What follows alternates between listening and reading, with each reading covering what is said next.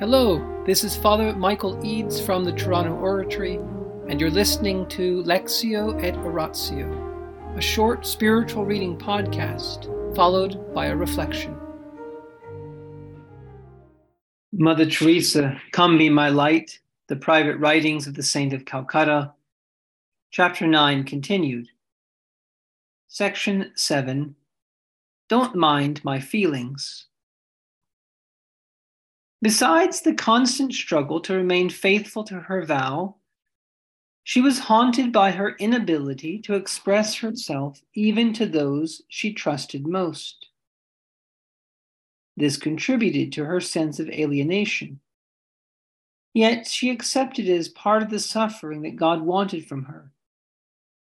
She wrote to Father Picachy in September 1959 You have told me to write. I just can't express anything. I don't know why it's like this.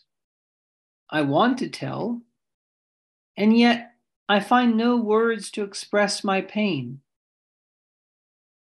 Don't let me deceive you. Leave me alone. God must be wanting this aloneness from me. Pray for me. In spite of everything, I want to love God for what he takes. He has destroyed everything in me. Pray for me. I will try to speak in confession or after, if you are not afraid of being deceived. On the other hand, when addressing Jesus, that is, in prayer, Mother Teresa could express herself with ease. Fulfilling her confessor's request, she sent to him a letter addressed to Jesus, enclosing it with her letter dated September 3rd, 1959. Part of my confession today. My own Jesus, from my childhood, you have called me and kept me for your own. And now, when we both have taken the same road, now, Jesus, I go the wrong way. They say people in hell suffer eternal pain because of the loss of God. They would go through all that suffering if they had just a little hope of possessing God.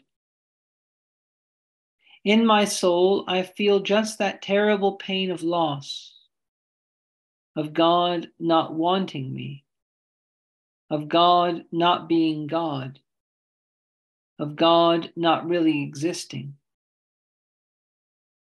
Jesus, please forgive my blasphemies.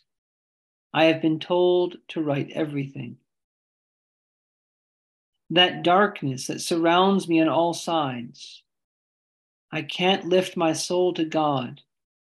No light or inspiration enters my soul. I speak of love for souls, of tender love for God. Words pass through my words, words pass through my lips, and I long with a deep longing to believe in them. What do I labor for? If there be no God, there can be no soul. If there is no soul, then Jesus, you also are not true. Heaven, what emptiness. Not a single thought of heaven enters my mind, for there is no hope. I am afraid to write all those terrible things that pass in my soul. They must hurt you. In my heart, there is no faith, no love, no trust. There is so much pain the pain of longing, the pain of not being wanted. I want God with all the powers in my soul, and yet there between us, there is terrible separation. I don't pray any longer. I utter words of community prayers and try my utmost to get out of every word the sweetness it has to give. But my prayer of union is not there any longer. I no longer pray. My soul is not one with you. And yet, when alone in the streets, I talk to you for hours of my longing for you. How intimate are those words, and yet so empty, for they leave me far from you. The work holds no joy, no attraction, no zeal. I remember, I told Mother Provincial, that I was leaving Loreto for souls, for a single soul. And she could not understand my words. I do my best, I spend myself, but I am more than convinced that the work is not mine. I do not doubt that it was you who called me with so much love and force. It was you, I know. That is why the work is yours, and it is you even now. But I have no faith. I don't believe. Jesus, don't let my soul be deceived, nor let me deceive anyone. In the call, you said that I have much to suffer. Ten years, my Jesus. You have done to me according to your will. And Jesus, hear my prayer. If this pleases you, if my pain and suffering, my darkness and separation gives you a drop of consolation, my own Jesus, do with me as you wish, as long as you wish without a single glance at my feelings and pain. I am your own. Imprint on my soul and life the sufferings of your heart. Don't mind my feelings. Don't mind even my pain.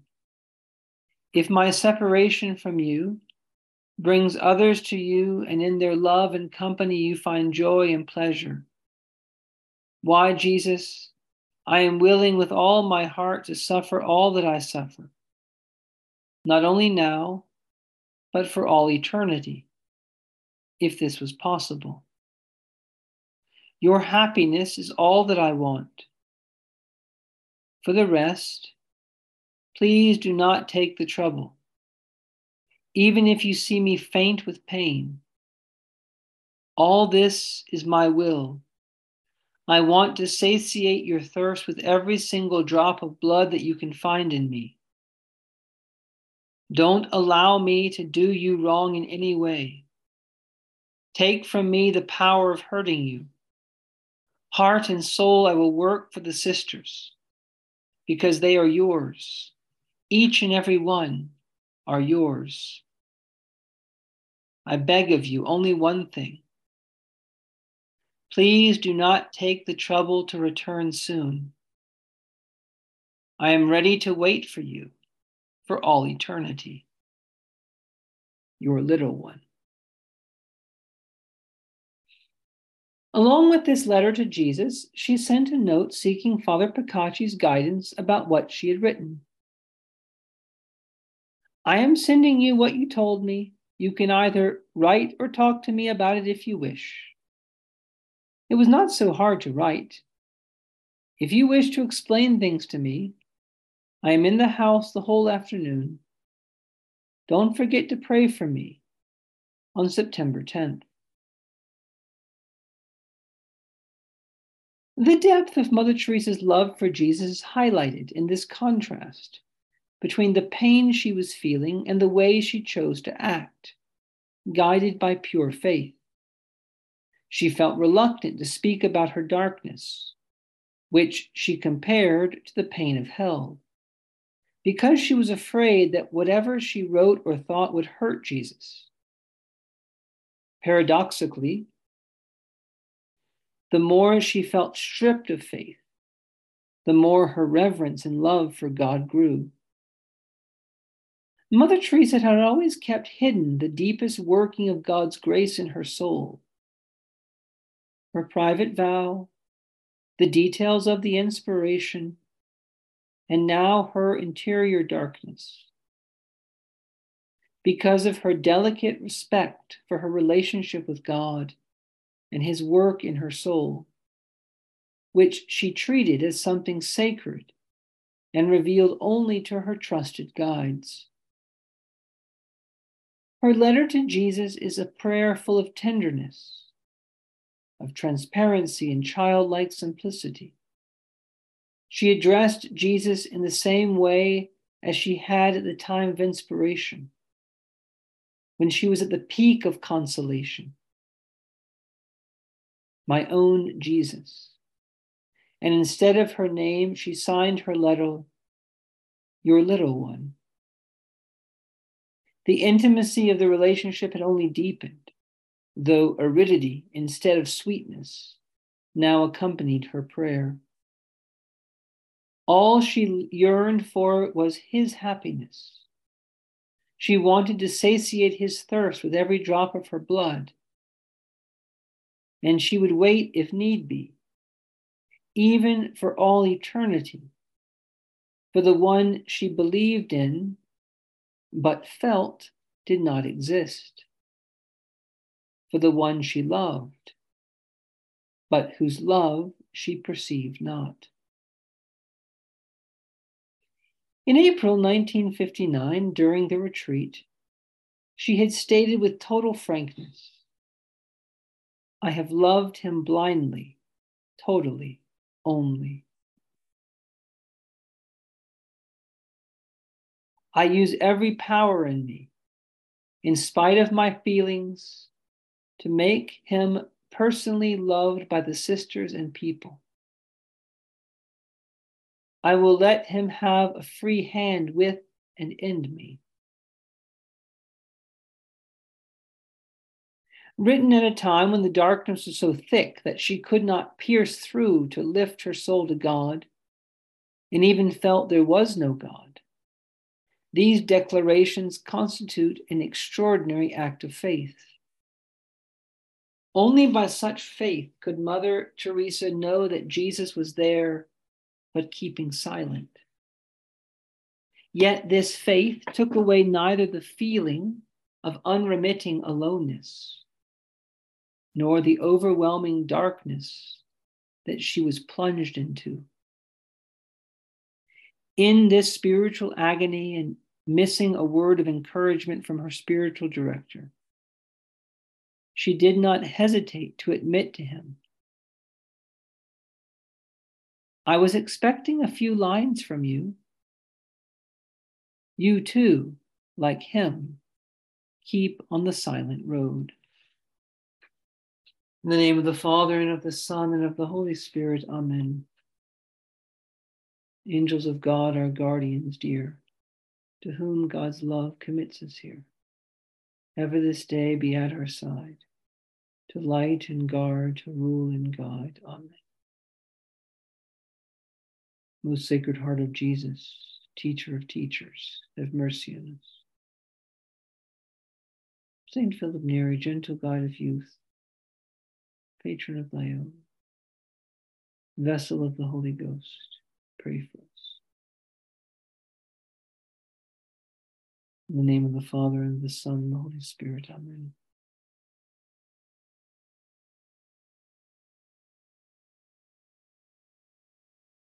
When did Jesus feel abandoned by his friends? Well, in the agony of the garden. He prayed over and over again Father, if it's possible, let this cup pass from me, but not my will, but thy will be done. He was in such pain, such agony, that great sweat, like drops of blood, came out of him. And after praying for an hour, he came back to his disciples, his three closest friends, Peter, James, and John. and he found them sleeping. And in his humanity, he said to them, Could you not watch one hour with me? And he went back to pray. Well, like our Lord, Mother Teresa felt that not only was Jesus silent, but her his her friends were silent. Her closest friend, in a way, Father Picachy, the one that had been given to her when no one else could understand. He could understand. He was her confessor, but also her friend. And she writes him and says, But even you are silent. I was expecting a word from you. Why does God not give Mother Teresa a word? Why does he let her expectations, her, her hopes, her longings be disappointed? Well, she said earlier to Jesus, You have destroyed everything in me. You have destroyed everything in me. All of her human longings, all the things that she thought she needed, all of her will, all of her preferences, everything was destroyed like the seed that falls to the ground and dies. But if it dies, our Lord says, it bears abundant fruit. He who loses his life in this world finds it. Mother Teresa, in a most radical way, in a way that it's hard to even see in other saints, was stripped, had her own life, her own preferences, everything she liked taken away, so that God could be all in all in her, so that He alone would be the object of her love, that she would have this pure, pure love with no feelings, with no consolation, with no satisfaction. That's the thing we always are longing for. We want some kind of sense that we're on the right path. We want some kind of enjoyment in what we're doing. We want some kind of return for the love we give. We want some kind of recognition, some kind of satisfaction, some kind of rest, some kind of being filled up, some kind of sense that we have all the things we need, some sense of justice, some sense of being right all those things that we want, Mother Teresa had taken from her. God did not give her those things because he was giving her himself.